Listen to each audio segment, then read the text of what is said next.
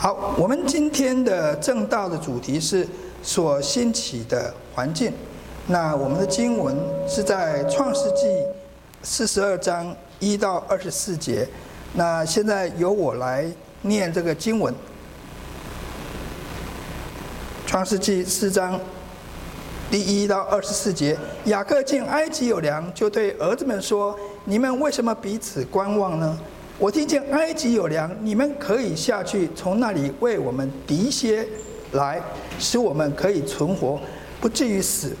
于是约瑟的十个哥哥都下埃及糴粮去了，但约瑟的兄弟便雅悯、雅各没有打发他和哥哥们同去，因为雅各说恐怕他遭害。来糴粮的人中有以色列的儿子们，因为迦南地也也有饥荒。当时治理埃及的是约瑟，糴粮给他民众的，呃，给那地众民的就是他。约瑟的哥哥们来了，脸伏于他，向他下拜。约瑟看见哥哥们，就认得他们，却装作生人，向他们说些严厉话，问他们说：“你们从哪里来？”他们说：“我们从迦南迦南地来糴粮。”约瑟认得哥哥，他哥哥们。他们却不认得他。约瑟想起从前所做的那两个梦，就对他们说：“你们是奸细，来窥探这地的虚实。”他们对他说：“我主啊，不是的，仆人们是来糴粮来的。我们都是一个人的儿子，是诚实人。仆人们并不是奸细。”约瑟说：“不然，你们必是窥探这地的虚实来的。”他们说：“仆人们本是弟兄十二人，是迦南地一个人的儿子，顶小的现今在我们父亲那里，有一个没有了。”约瑟说：“我才说你们是奸细，这话实在是不错。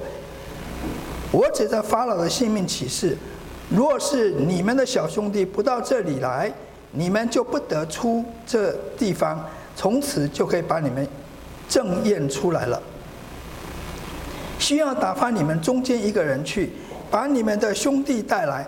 至于你们，都要囚在这里，好正验你们的话真不真。若不真，我指着法老的性命起誓，你们一定是奸细。于是约瑟把他们都下在监里三天。到了第三天，约瑟对他们说：“我是敬畏神的，你们照我的话行，就可以存活。”你们如果是诚实人，可以留你们中间的一个人留囚在监里，但是你们可以带着粮食回去救你们家里的饥荒，把你们的小兄弟带到我这里来，如此你们的话便有证据，你们也不至于死。他们就照样而行。他们彼此说：“我们在兄弟身上实在有罪。他哀求我们的时候，我们见他心里的愁苦，却不肯听。”所以这场苦难临到我们身上。流便说：“我岂不是对你们说过，不可伤害那孩子吗？只是你们不肯听，所以留他血的罪向我们追讨。他们不知道约瑟听得出来，因为在他们在他们中间用通事传话。约瑟转身退去，哭了一场，又回来对他们说话，就从他们中间挑出西缅来。”在他的眼前，把他捆绑。以上是神的话，草必枯干，花必凋谢，唯有我们神的话必永远立定。我们来请史牧师来为我们证道。我们感谢神，呃，让大家看了呃这么长一段的经文，主要是让我们能够呃对这个故事的一些背景呢，至少有一点小小的理解。那事实上呢，这段经文里面，我们看到了上帝在。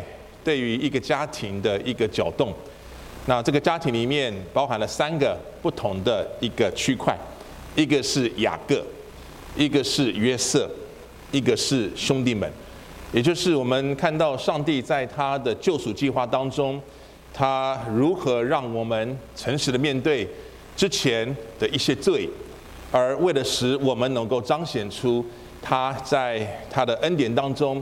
要我们彼此和好、饶恕的一个真理，所以，我们今天会透过这个故事来思想上帝如何搅动雅各、约瑟跟他的哥哥们。我们一起先做个祷告。天父上帝，我们来到你面前，我们就是承认我们原本是不配的。然而借着你自己在永恒中的拣选，使我们借着你的儿子耶稣基督得以成为神的儿女，领受各样的福分，并且我们最大的福分不仅是能够祷告到你面前，而是能够在我们所居住的所在，能够在教会当中，能够自由的敬拜，并且能够聆听你自己活泼的圣言。愿你的圣灵继续的引领我们今天早上的崇拜。也再一次的把我们颂和传道在台北二村教会的服饰，也再一次的交托在你的手中。愿我们在各处传扬你话语的仆人使女们，常常能够依靠圣灵，放胆传讲真理。与我们同在，赐福今天早上的崇拜。感谢祷告，奉主耶稣的圣名，阿门。呃，今天的字，哎，哦，这蛮特别的哈。这个这个大概是为了要符合搅动哈，所以那个字也是扭扭曲曲的哈。那感谢主哈。那第一件事情就是，呃，各位哈，这个在这个亚伯拉罕的家族里面哈，很特别哈，因为呢，你会发现，呃，这个家族呢，呃，常常是呃先生把太太卖了之外哈，还有一个就是他们遇到饥荒。那你看到亚伯拉罕遇到饥荒，下到埃及。结果呢，带了一个夏甲上来，就生了个以实玛利啊，这个家庭纠纷就来了。那以撒呢，遇到饥荒的时候也想下埃及，上帝说你不能去，哈，就留在菲利士地。那雅各呢，他去埃及的原因是因为就是因为他的儿子约瑟在那里。不过原因是因为又是饥荒，所以我们可以从创世纪的这个亚伯拉罕的这个家庭当中，当然有很多的故事，但是呢，你发现饥荒好像就是在一个人他在他的生活当中。呃，非常的呃安稳无虑的过程里面，突然遇到了一个改变，而那个改变往往是上帝在搅动、搅动、搅动这个词呢，或许你不喜欢，那也就是上帝在啊为你兴起一个环境。那这个环境是什么呢？这个环境就是让我们能够去面对可能我们生命当中的过去的一些罪，或者去面对我们生命当中家人之间的关系的一些不和。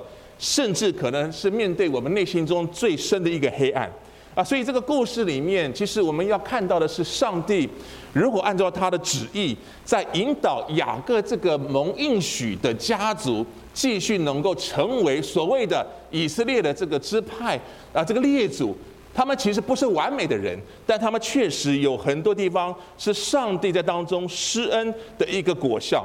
所以第一件事情我们要看的就是神呢，他在搅动的谁呢？神搅动的是雅各。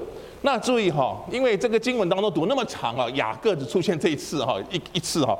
但是不要忘记哈，雅各呢是见埃及有粮，然后就问儿子们说：“你们为什么彼此观望呢？”好，然后呢，请你们去埃及抵一些粮来，使我们可以存活，不至于死。那各位哈，我觉得这个我们读圣经的时候呢，一定会有一些地方需要了解一下哈。就是，呃，我在读神学院的时候呢，我的就业老师赖建国老师出了一个题目，他说：为什么创世记三十八章，在这个约瑟的故事里面，突然穿插了一个犹大的故事？那很多人就读圣经不知道嘛哈。他说，因为结论是三十七章，他已经告诉我们说，以下是雅各的纪律。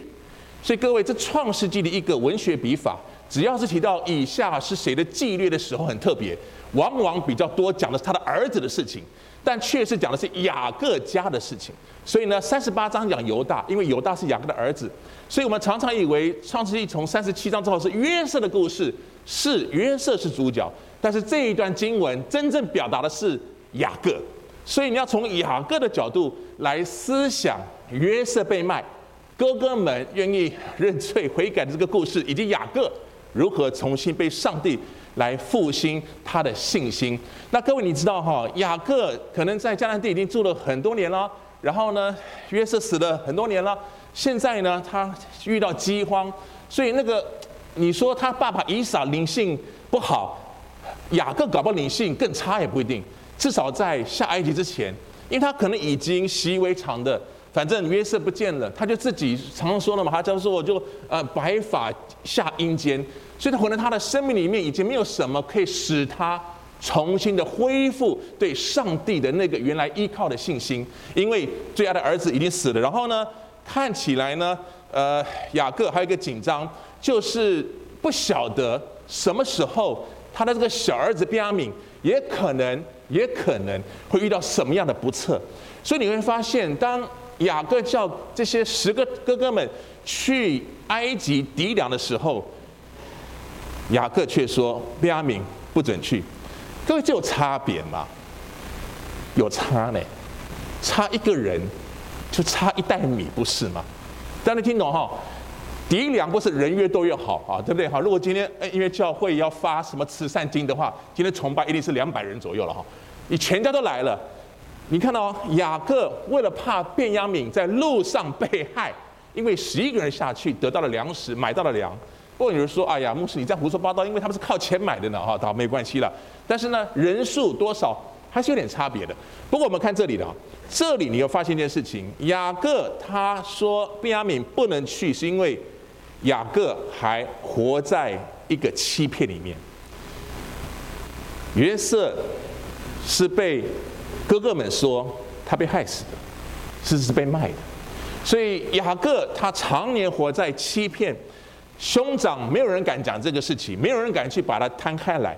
然后呢，从此以后，各位你注意哈，便雅敏这个孩子很特别，他生小孩生的比谁都多。然后呢，雅各说便雅敏是个撕裂的狼，可见这个孩子呢，应该是有点什么？我认为是有点被宠坏了，因为呢，哥哥死了，是更加的宠爱便雅敏。好，没有关系，这是他们家里的事情。但是各位，我要讲的是这个，在创世纪记得吗？当雅各当时候为了逃避哥哥的追杀，到了伯特利。上帝的梯子打开啊，天打开了梯子哈，天使上下。那时候上帝跟雅各显现，雅各做了个祷告。然后呢，大概这个祷告里面呢，有几个重要的关键词，那就是哦，神同在，神保佑，神把我领回，神不会放弃，神会成全。那各位，这个你们自己看创世纪前面第三十几章、二十几章那里哈，就是雅各他在伯特利跟上帝有一次的经历。那个经历，我知道是在他投奔拉班之前很重要的一个信心的一个坚固，因为他知道他远离家乡，所以上帝向他显现的时候应许的。那各位，你看到经过这么多年之后，雅各都回到迦南地了，约瑟死了十几年了，那这时候遇到饥荒，各位，这就是基督徒有时候在属灵生命当中，我们也不是属灵生命在往下走。就是没有什么让我们可以继续往上走的动力，然后呢，生活就是这样。我在想说，我最近因为呃知道我们恩约教会很多弟兄姊妹最近可能有些家庭呢，这个得了 COVID-19 哈，那各位这是不幸的事情。但是在过去我们对 COVID 的概念就是啊，反正啊这个什么我们就自我小心啊，就是生活受点影响不不方便没有关系。但是当我们全家确诊的时候，加上你的小孩确诊。可能还不舒服、发烧的时候，哇，我们会紧张。所以你会发现，其实呢，我们通常在安逸的里面，我们很容易就是觉得我的灵性到此就可以了。你还叫我在教会多多什么的？哎，这个算了算了。那当然，我不是说这个 COVID-19 是你复兴你生命的这个过，不是了，而是说上帝就是会让我们不要停滞在于对于自己的属灵生命没有那么像耶稣基督而自我满足。上帝要继续的引导我们，来挪去许多的黑暗。所以我刚刚提到的雅各，当他跟神的相遇当中，神曾经对他说的这些应许，神同在。雅各说：“神同在不是祝福吗？我老爸以撒在的时候丰收百倍，那我呢？饥荒呢？对不对？哈，神保佑，保佑了，儿子都死了啊！神领回啊！神把雅各从拉班家领回，领回又怎样？”我的迦南地哈，好像就是啊，就是被迫留在这里。神不弃啊，现在命都快没了，神成全。其实你可以看雅各他后来的叙述，他的心里一定是冰凉，而且他非常非常的惧怕。也就是那一位去拉班家之前啊，那个啊充满了啊，这个我们说充满了或者自我了啊。然后从拉班家回来的时候，在毗努伊勒跟使者摔跤的那位雅各。人如今在哪里？现在就在家里面看 Netflix 追剧，然后呢做礼拜没兴趣，祷告会不想参加，查经班没没都不想都不想。为什么？因为儿子约瑟死了。弟兄姊妹，你会发现一件事哈，在这个过程当中，上帝，我常说哈，上帝不是不出手，上帝只是还没有到出手的时间。我常常跟神说：“神啊，不要出手，不要出手。”因为你知道牧师的祷告很恐怖的啊！有人常说牧师好，家里怎么样怎么样啊？啊，请你为我这个先生不来教会为他祷告哈。我说你确定哈？牧师一祷告，上帝如果出手，你你承受得了哈？大家听懂意思吗？因为他自己在想怎么样能够让我那个先生呢来教会，然后呢怎么样做不是？我说那牧师为他祷告，牧师为他祷告，主啊，求你兴起一个环境，他不得不来教会的时候，那你姐妹会说，哎呀，他 他不要这样祷告，为什么？因为他也承受不了。各位跟你说哈，上帝出手的时候，不是要来吓你，上帝出手是要来恢复的，上帝出手是要重新的恢复我们对那原来那位爱我们的神，原来我们一开始可能在刚信主的时候那个信心、那个热情，因为已经环境的关系，慢慢的消除尽了，所以感谢主，上帝。没有放过雅各，雅各是家长，上帝就让雅各借着这个故事恢复他的家庭的和好，彼此的饶恕。然后呢，更重要的一件事，以撒就算是年迈昏花，他都还在死之前还记得要去给两个儿子祝福。你会发现到现在为止，雅各好像都没有任何的动作。上帝让雅各生十二个儿子，但十二支派，那到底哪一位才是那位？好吧，我们说应许的接班人呢？好像这个方面雅各就是，啊，因为我认为他是认为雅约瑟死了就没了，所以他一直认为约瑟就是他的应许接班人，约瑟死了就没了，所以呢，这也是上帝要雅各继续的在神所给他祖父亚伯拉的应许里面，要再次的恢复他对上帝的话语不落空的一个信心，所以各位啊，其实讲真的，在我们当中哦，有的时候我们确实有很多的一些家庭问题，我们实在是很不想面对。如果你的家庭有一些困扰，这个困扰可能来自啊你的父母亲啊家里的长辈，或者可能是你的兄弟姐妹，这些困扰只是没有浮出台面，而且我们也不想面对它。但是如果今天我们是说一个神的子民，神要我们能够饶恕，神要我们能够和好，那么什么时候上帝会兴起一个环境，让我们很真实的面对那个可能对你过去来说，你是不想再跟谁谁谁见面，不想再啊跟谁谁谁啊说什么话？那各位哈，其实很多时候。环境越来越不好的时候，我们也会失去信心与盼望。疫情，我相信影响很多的人，经济因素、家庭等等哦，甚至很多人因为疫情的关系，离婚的也不少啊。因为才是分隔两地，的确，患难来临的时候，可能一般不信主的人有他们自己解决事情的方式，但是基督徒呢？基督徒在思想这个事情的时候，是不是上帝正在搅动我们？因为上帝绝不会。允许我们对于某一种黑暗跟罪恶放任不管，而我们却常常说我们是一个敬虔的基督徒。上帝要出手，但是各位，这是雅各。上帝在雅各的身上的出手，到了最后的时候看到了雅各的恩典，那是那是之后的事。但是至少在这个故事里面，上帝要复兴这位家长。那第二个，我觉得第二个是约瑟，是我们的主角之一。那约瑟很有意思哈，约瑟大家知道他的故事，大家都很喜欢约瑟的故事，因为约瑟哇好棒哦，对不对？哪里棒？他被卖了又下监监牢，对不对？但是很有意思的是，约瑟，约瑟这个角色被搅动，因为约瑟他当时被卖的时候，记得吗？在波利法家被冤枉啊，坐牢等等。好，现在做到宰相了啊，现在故事到宰相了啊，展开约瑟是他的黄金光辉岁月的哈。而这时候呢，约瑟不就是为了做梦？解法老的梦讲到七个丰年、七个荒年吗？约瑟就讲到七个荒年的时候，一定也没有想到他的爸爸家会来。我不知道哦，因为对他来说，他只管埃及呀，所以呢，他知道这个荒年是必要来的。没想到呢，就在荒年呢，大概开始的时候呢，哥哥们来了。哥哥们看到了约瑟就下拜，很有意思。约瑟认得哥哥们，他们却不认得他。哎，怎么会这样？我们常说啊，这个比如说乃光啊，我仇人乃光，你化成灰我都认得，对不对？那怎么认不得呢？哦，原来是这样了哦，原来约瑟化妆成这样啊。对不起，这个有点不清楚，好了，他化成埃及人的样子哈。不过各位哈，约瑟被卖大概十七岁了，现在三十岁出头了，所以青少年改变的了哈，有点不太改变的啊。那还有戎装了。总而言之呢，哥哥们好认，为什么？这个十人的旅游团一认就认出来了嘛？听懂了吗？他哥哥十个人来，一认就认出来了，但是哥哥没不认出来。那约瑟的心情很复杂，因为呢，约瑟哦，他这个过程当中哈，他突然想起以前那个梦，所以大家讲说啊，约瑟哈，约瑟你终于哈，这个哈得到了哈上帝多年了给你的那个梦的那个报答了，所以我们就以为约瑟是这样的哈。哇，那个哇哈哈哈哈，对不对？因为当时不是那个哥哥要下下拜，对不对哈？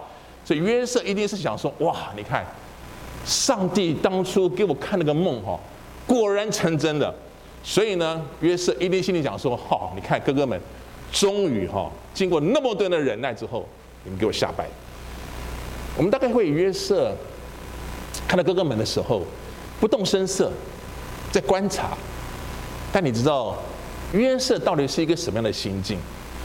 约瑟其实在这十几年下来，特别前面那么辛苦，他是后来才啊这个出狱，然后七个丰年哈生了两个孩子。那我们都很清楚哈，约瑟两个孩子的名字的意思哈。当时候第一个老大，你看马纳西，马纳西的意思是什么？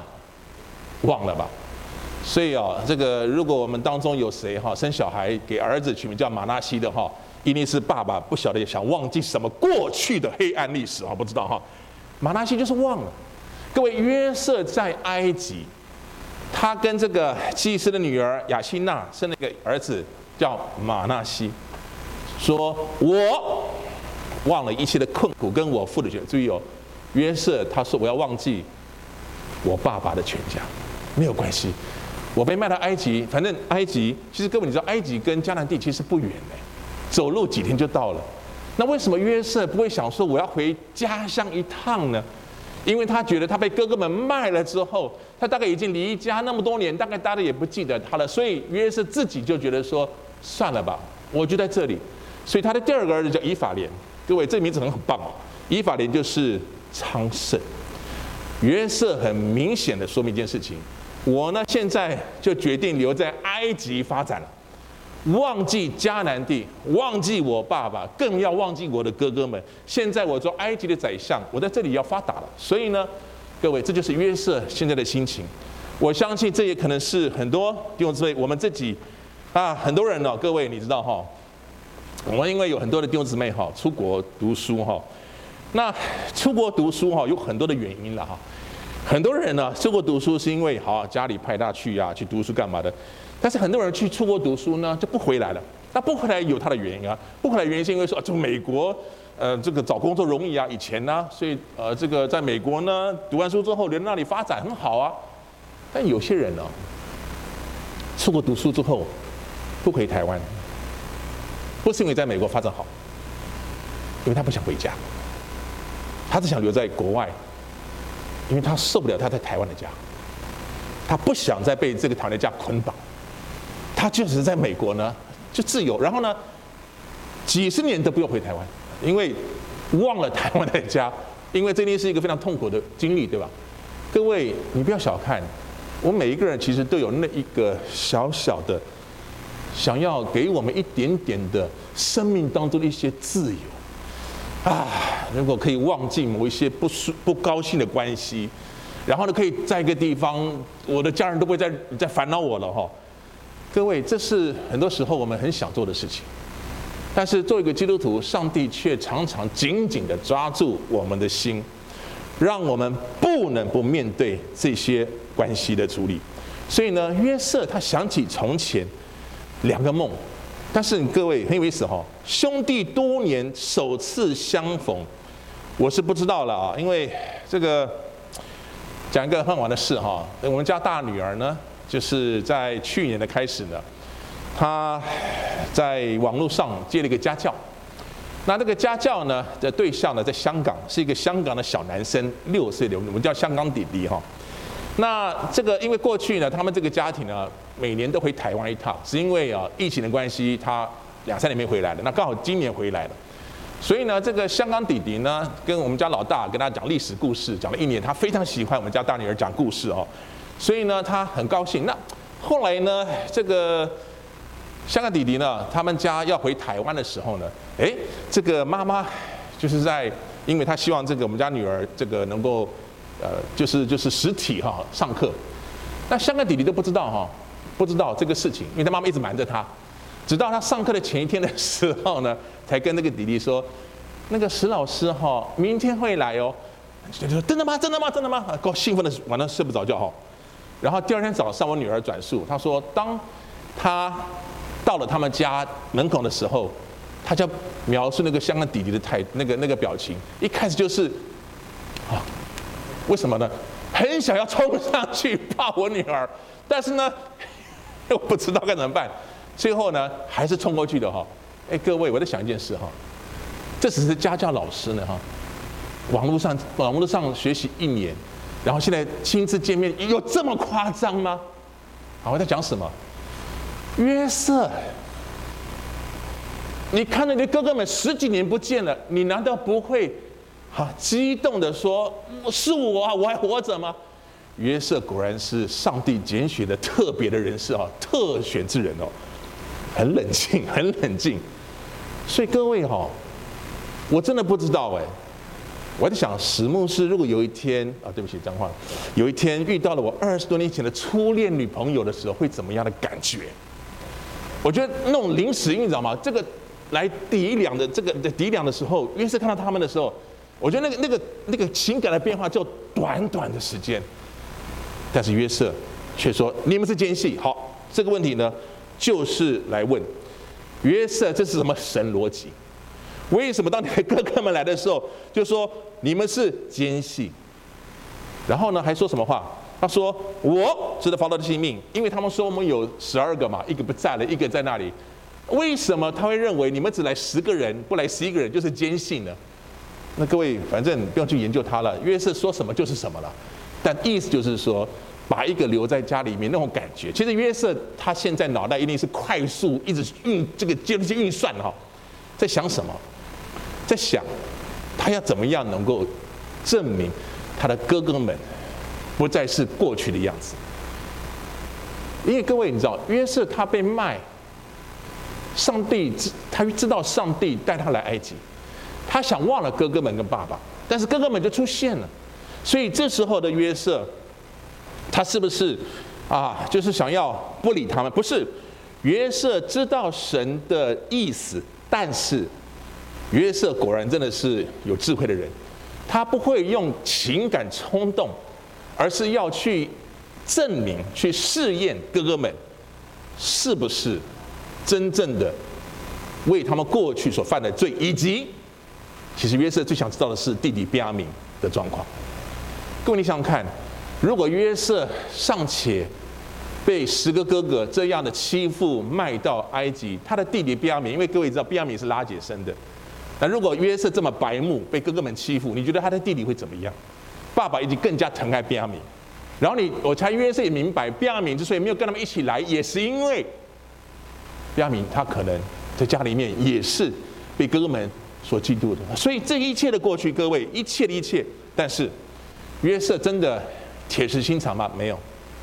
约瑟，你看，听到哥哥们的讲话，转身就哭了一场。各位，约瑟在这个故事里面，总共至少哭了四次，他至少哭了四次。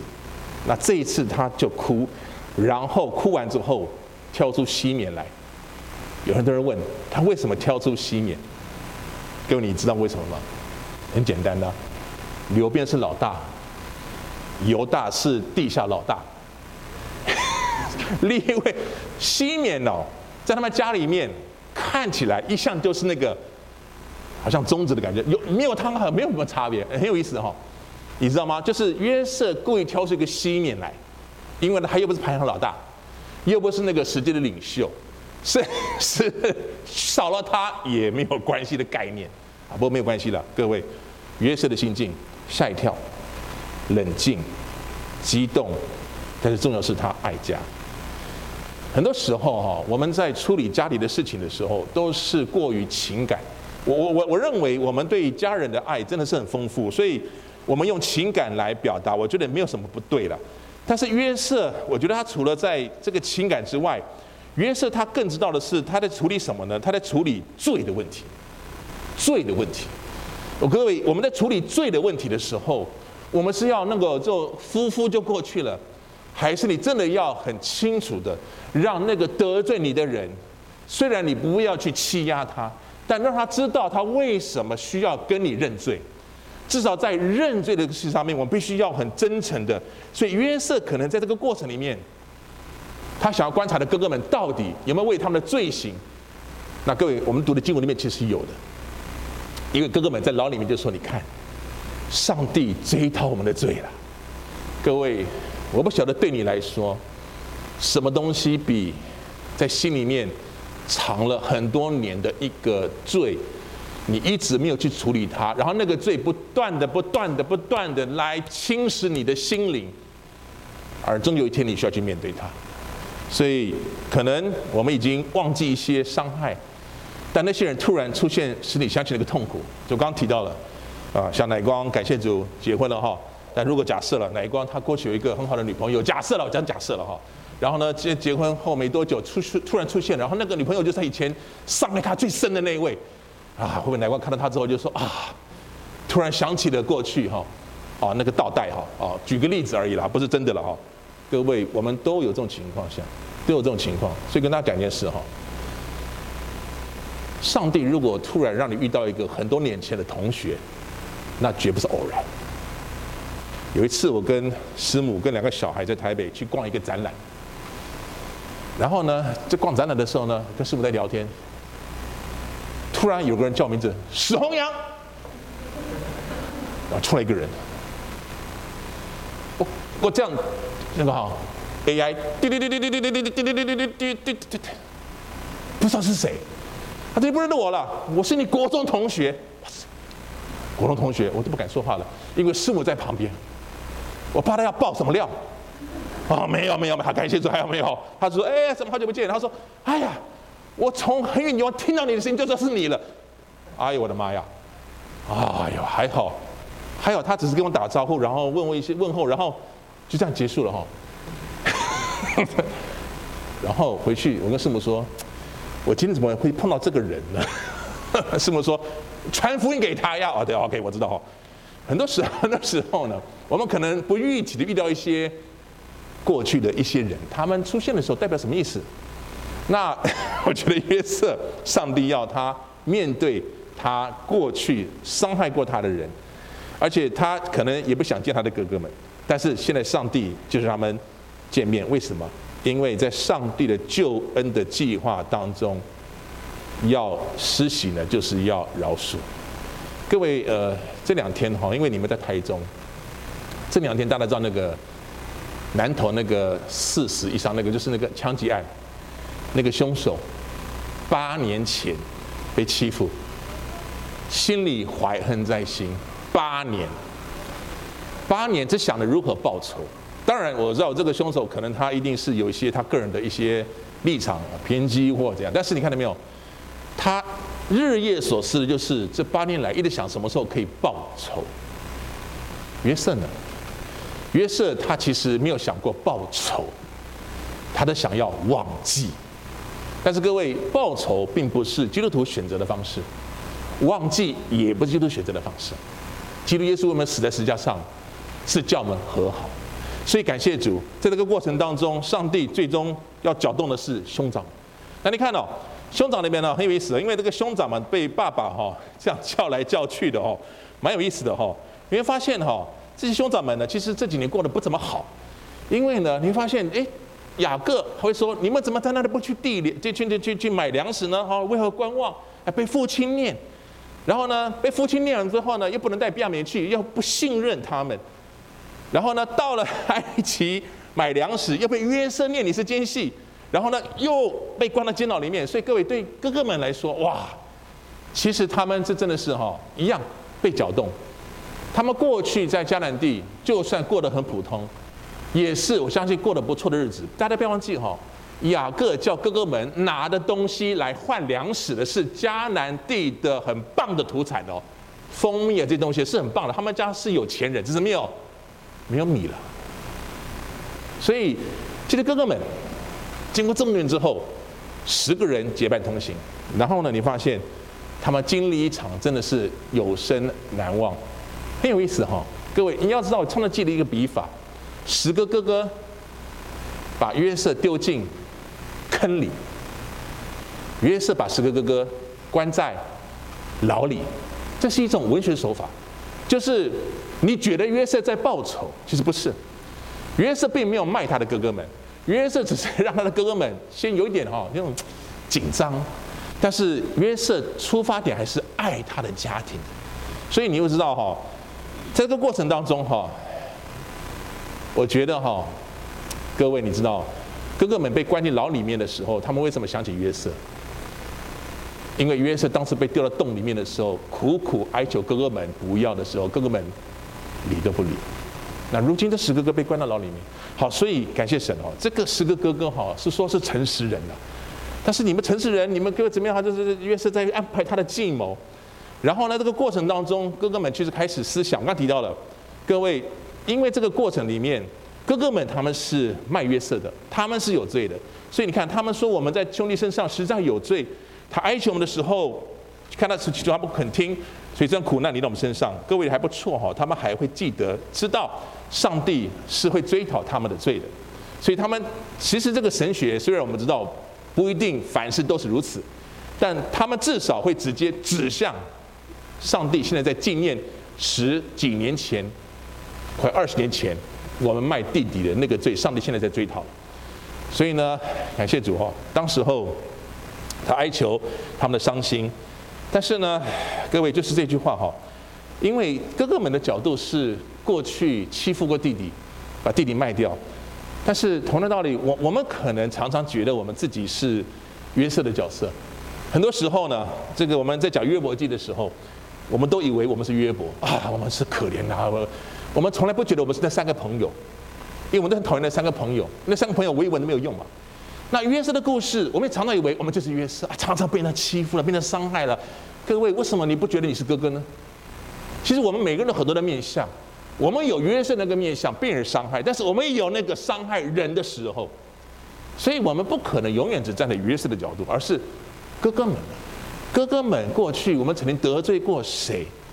你愿意跟他和好吗？我觉得这是上帝常常在我们生命当中，我们给我们一个继续悔改的机会，能够面对过去的伤痛。我曾经陪伴一个临终的一个会友，他是后来才受洗的。然后他在临终的时候，因为各位你知道，临终的时候呢，陪伴有很多这种，我只能说奇妙的事哈，就是。你看那个指数哈，就是医生说大概今天晚上就会走，但是就是到了晚上还那里等等等，怎么讲都走不了。那我们说他意志力坚强，生命力坚强啊不，因为他可能还有一个气吞不下去。然后呢，有时候家属会说：“哎，怎么办呢？”因为他们很想他赶快脱离痛苦嘛。那我们就跟他问呢，说：“哎，贝贝啊，你是不是他什么 未了的心事啊？”然后什么想见的人呢、那时候的疫情什么见的人呢、有没有想要饶恕的人呢、有没有想要被谁饶恕的人呢、啊？有时候很有意思哈。讲完这些话之后，可能他会有些动作，然后可能他有一些表现，然后总而言之，简单的说，只要他结束了他心里面的那个事情之后，没多久，那个就哔哔哔哔哔哔哔哔哔这样。各位，很多时候我们。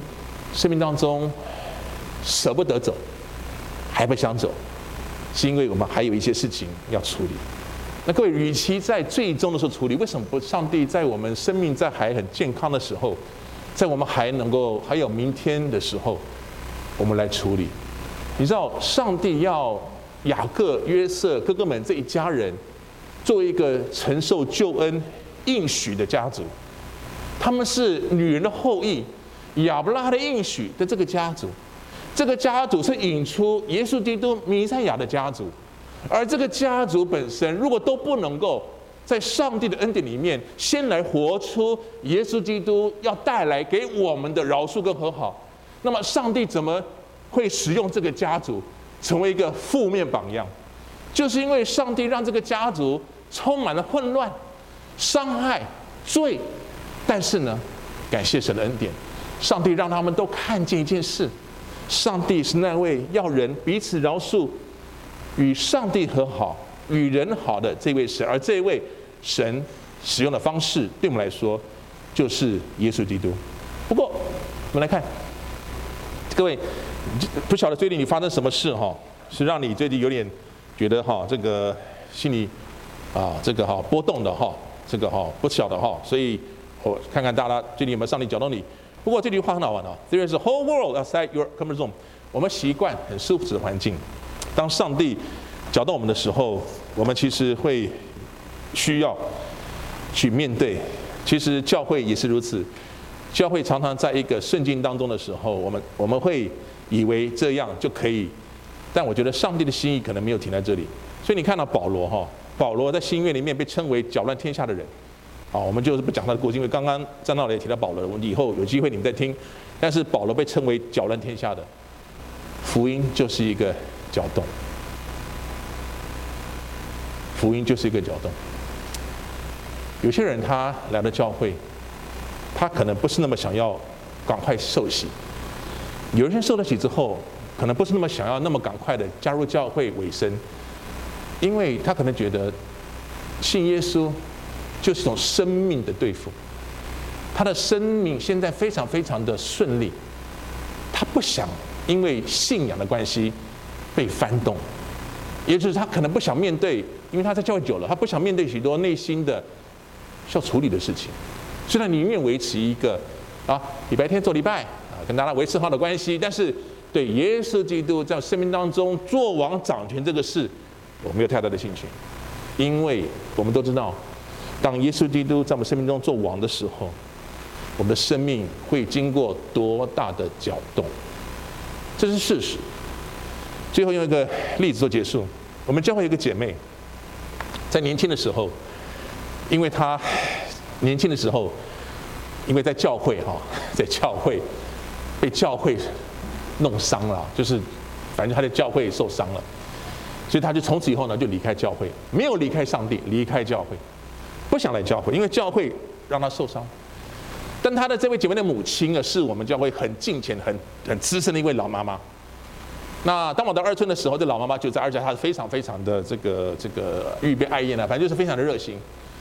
那这个姐妹啊，女儿啊，她在一个公务机关上班，非常稳定，真的非常稳定。小孩在国外读书，反正就是你能想象的，民生社区的家庭大概就是这样的啊，是工作不错，小孩在国外不烦她，但就是个母亲。